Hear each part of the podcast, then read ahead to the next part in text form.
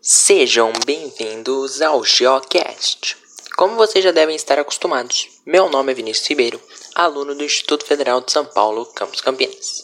E eu sou o seu apresentador, locutor, narrador e comentarista favorito.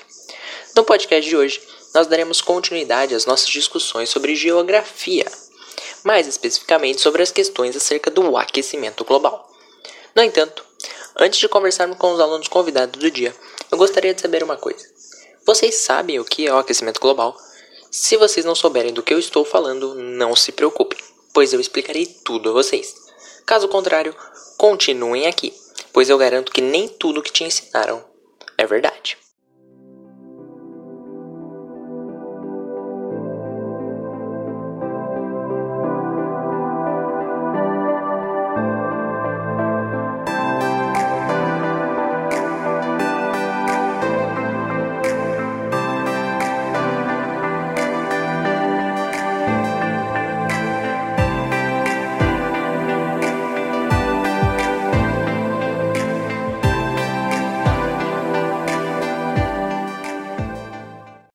Atualmente, grande parte dos estudantes compreendem o aquecimento global como um fenômeno climático, caracterizado pelo aumento da temperatura média dos oceanos e da atmosfera da Terra, e causado pelas massivas emissões de gases oriundos das mais diversas atividades humanas, especialmente a queima de combustíveis fósseis e o desmatamento, que intensificam o efeito estufa e destroem a camada de ozônio. No entanto, este conceito não é um consenso no mundo acadêmico, visto que o aquecimento global, ao contrário do que muitos imaginam, não é um fato, mas sim uma teoria que busca explicar os recentes e sucessivos aumentos da temperatura da Terra. Por este motivo, convidamos alguns alunos para conversar sobre este tema. Primeiramente, sejam todos bem-vindos. E antes de mais nada, gostaria de fazer uma pergunta a vocês convidados. O aquecimento global realmente existe? Opa, beleza, Vini? Tranquilo, pessoal? Então, eu sou o Antônio e é claro que existe. Se você for olhar para pensar, para perceber os dados, né, ao longo de todos os anos, com o desenvolvimento científico, tecnológico e também o próprio industrial, houve um aumento muito expressivo da quantidade de emissão de gases poluentes na atmosfera.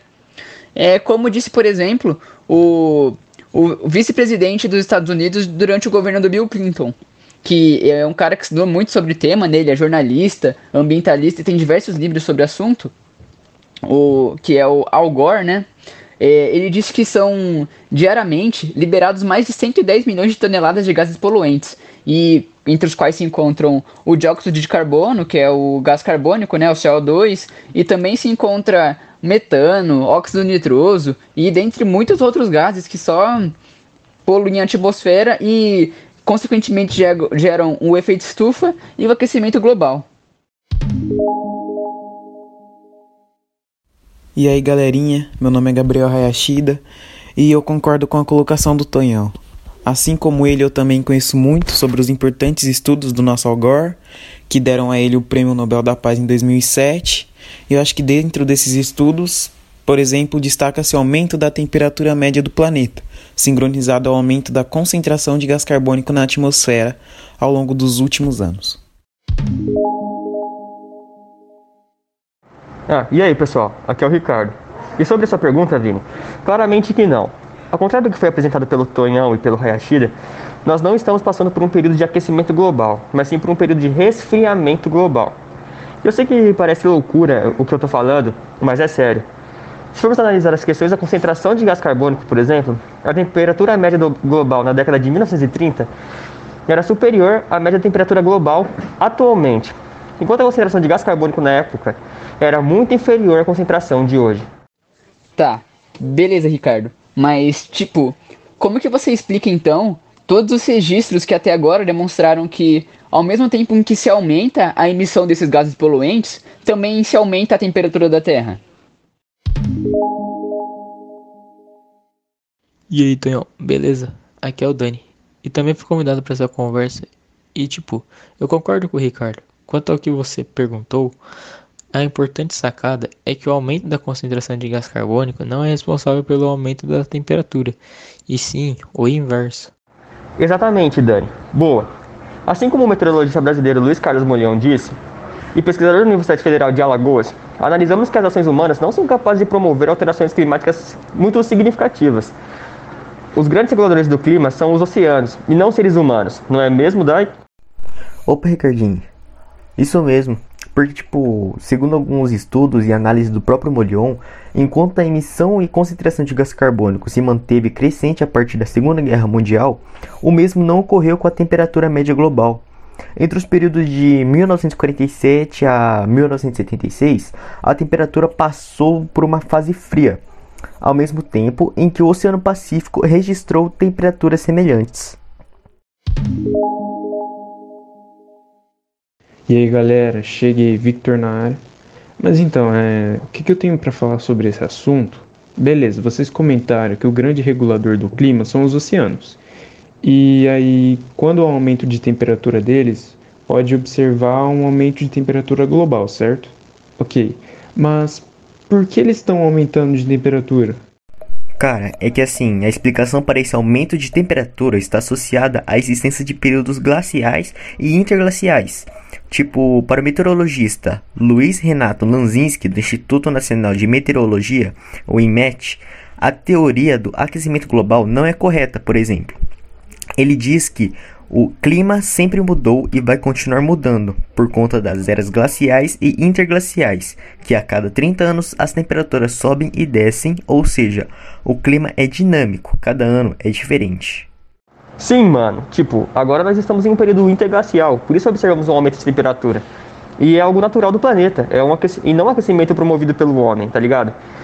Só que já estamos chegando ao final desse período. Nós, nos próximos anos a temperatura vai começar a cair. Então nós passaremos por longos invernos rigorosos e poucos verões com raríssimas chuvas, mano. Cê é louco, velho, que da hora. Curti, curti. Zica demais, velho. Da hora, da hora. É, então, mó da hora. Nunca tinha parado para pensar nisso e faz muito sentido. É, entendi mais ou menos, mas, mas beleza. Ô, Tonhão, para, mano, vai. Aceita que tu foi embigodado, mano. Ah, fui nada, Ricardo. O que, que tem a ver? Ah, Tonho, para, vai. Você nem conseguiu reagir, cara. Você foi embigodado demais. Nossa, mano, não, nada a ver, velho. Vocês têm, vocês têm problema, não é possível, não. Certeza. A gente só tava conversando. Os caras que levam pro pessoal, não sei porquê. É, então, exatamente, mano. Mas, tá, rapidão. Deixa eu fazer mais uma pergunta. Se, então, se os seres humanos não são os responsáveis pelo problema, como vocês já me disseram, o que, que a gente tem que fazer? Vamos sair por aí mandando todo mundo desmatar, tacar fogo na mata, é isso? Isso, Tonhão, claro, claro. Mãe, manda ver, manda ver. Parabéns, mano. Ô, verdade, né, mano? E aí, o que, que a gente ia fazer? Não, mano, tipo, ó. Isso que a gente fa falou não é a porta para o desmatamento, nem para as queimadas, para a livre emissão de carbono e essas paradas aí. É só um alerta para o que está sendo transmitido pelos governos. Isso é tudo só para a segurança energética dos países desenvolvidos, tá ligado? É, tipo, as reservas de petróleo dos países desenvolvidos já estão sendo esgotadas. Então, esses países precisam desenvolver outras fontes de energia mas ao, ao mesmo tempo impedirem que os países em desenvolvimento usem as suas fontes de petróleo. Por isso, existem todas essas questões do aquecimento global e do incentivo ao desenvolvimento de fontes de energia renováveis. Mano, faz sentido pra caramba, mano. Você é louco, velho. Pensando bem, faz, faz muito sentido. Gostei, gostei. Eita, eita, eita, eita, hein? Olha, sinceramente, eu não sei vocês, mas eu amei essa conversa. Que conversa show, que conversa especial, gente. Porque pensa bem, em alguns minutos, os nossos convidados, os nossos alunos que vieram aqui participar com a gente do Geocast, conseguiram demonstrar, espero que tenham conseguido demonstrar para vocês, meus ouvintes, que o aquecimento global ele não é um fato, ele não é uma verdade absoluta, ele é uma teoria, assim como qualquer outra teoria no âmbito acadêmico. E como por ser uma teoria, essa teoria ela pode cair em desuso com o surgimento de uma teoria mais aceita, com maiores comprovações.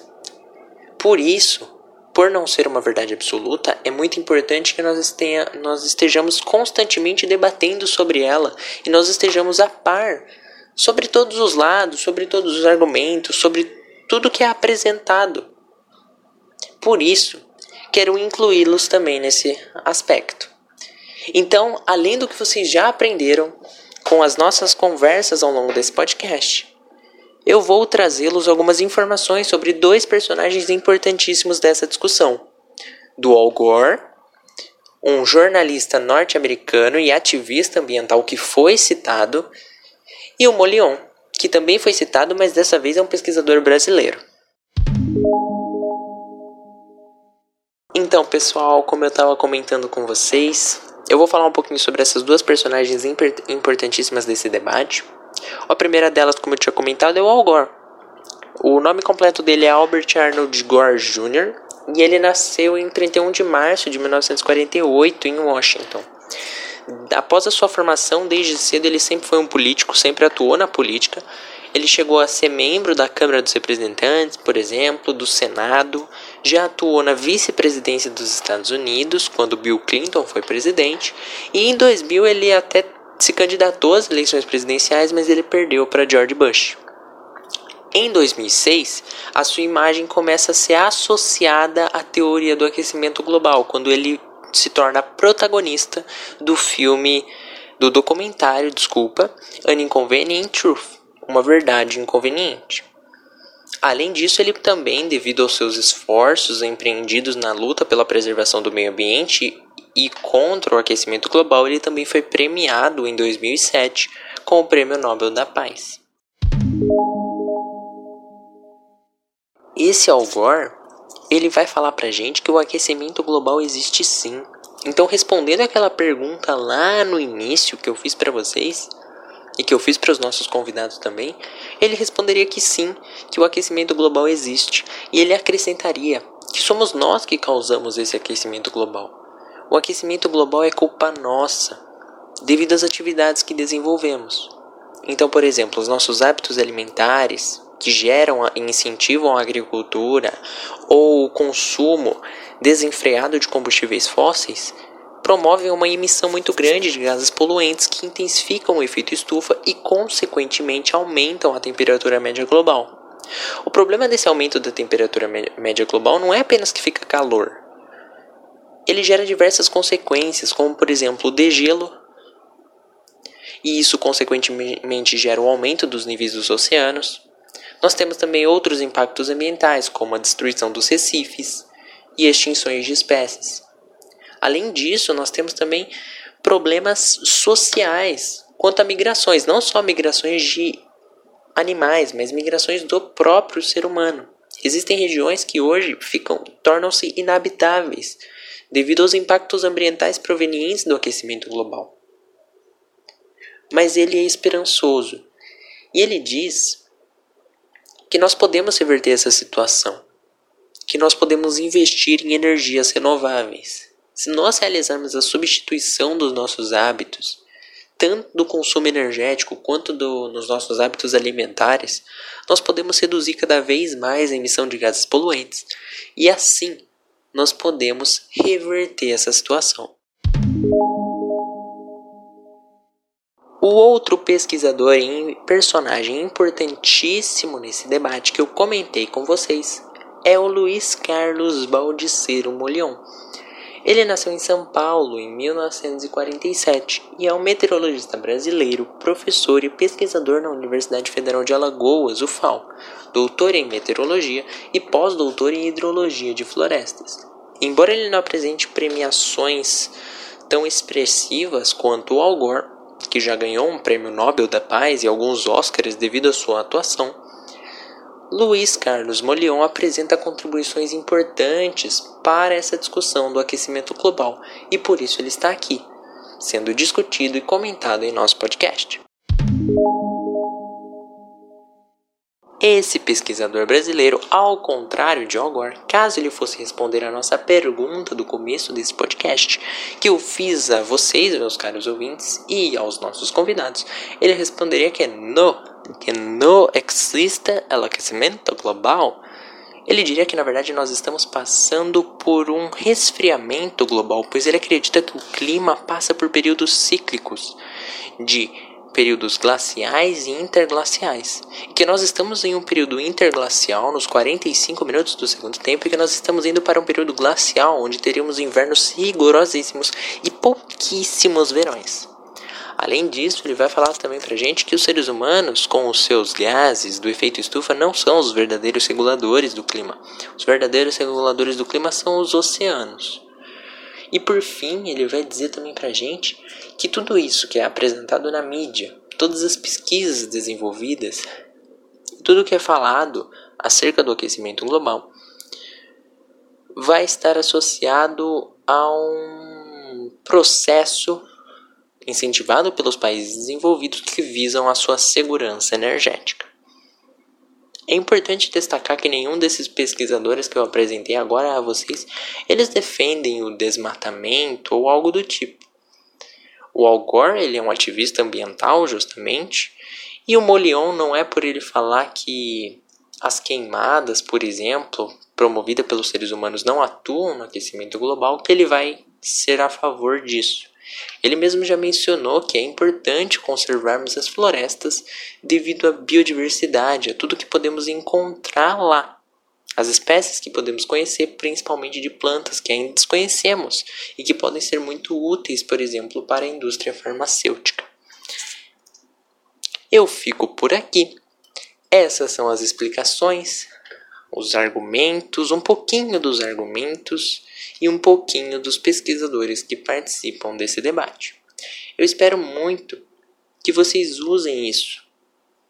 Explorem a internet, pesquisem, vejam os documentários, pois é um debate muito interessante e muito rico que vale a pena participar.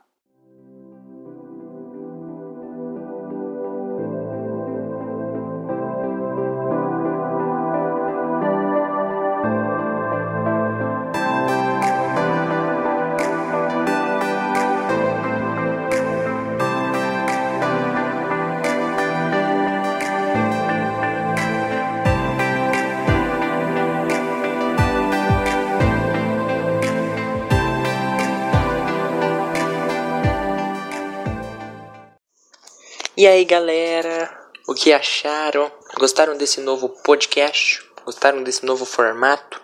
Curtiram a participação dos convidados? Eu espero muito que sim.